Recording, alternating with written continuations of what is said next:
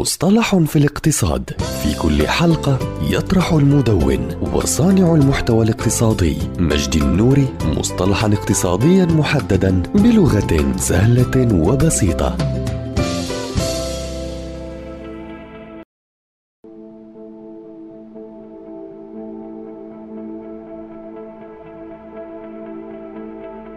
المدينة الرقمية هو مصطلح يشير إلى مجتمع رقمي مترابط يجمع بين البنية التحتية ذات نطاق عريض سميك السلك مع بنية الحوسبة الخدمية وتهدف إلى تلبية احتياجات الحكومات والعاملين فيها والمواطنين والشركات وتوفر المدينة الرقمية خدمات حكومية قابلة للتشغيل البيني على الإنترنت والتي تمكن من التواصل مع أي مكان للاستفادة من العمليات الحكومية الرئيسية خلال الأجهزة اللاسلكية المحمولة ويمكن تحديد تعريف أكثر دقة للمدن الرقمية المستدامة بواسطة الاتحاد الدولي للاتصالات الذي أوضح أنها مدينة مبتكرة تستخدم تكنولوجيا المعلومات والاتصالات لتحسين نوعية الحياة وكفاءة العمليات والخدمات الحضرية والقدرة على المنافسة.